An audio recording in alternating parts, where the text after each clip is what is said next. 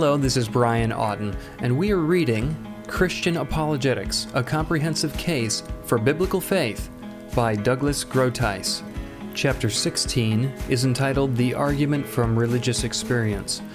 Doug, is it possible to argue for the veracity of theism from the fact that, say, millions of people have experienced the transcendent in some way? That's part of the argument. I give in this book a cumulative case. I give a combination of arguments that center in the tri- center in on the triune God of Scripture.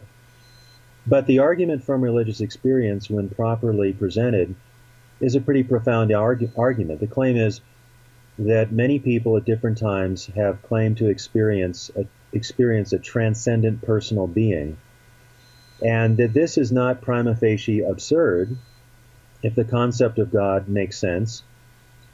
Moreover, the experience of a personal God, the God of monotheism, has structural similarities with the way we experience the world in everyday affairs.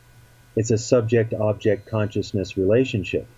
So theism has an epistemological structure that allows for religious experience and which can provide evidence for the existence of a personal relational God. I give some examples from the Bible itself, the experience of Isaiah in Isaiah 6 of beholding the transcendent God as high and holy and lifted up.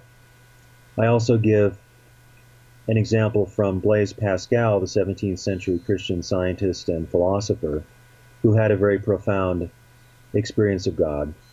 And further, I contrast the claims of theistic religious experience with pantheistic religious experience.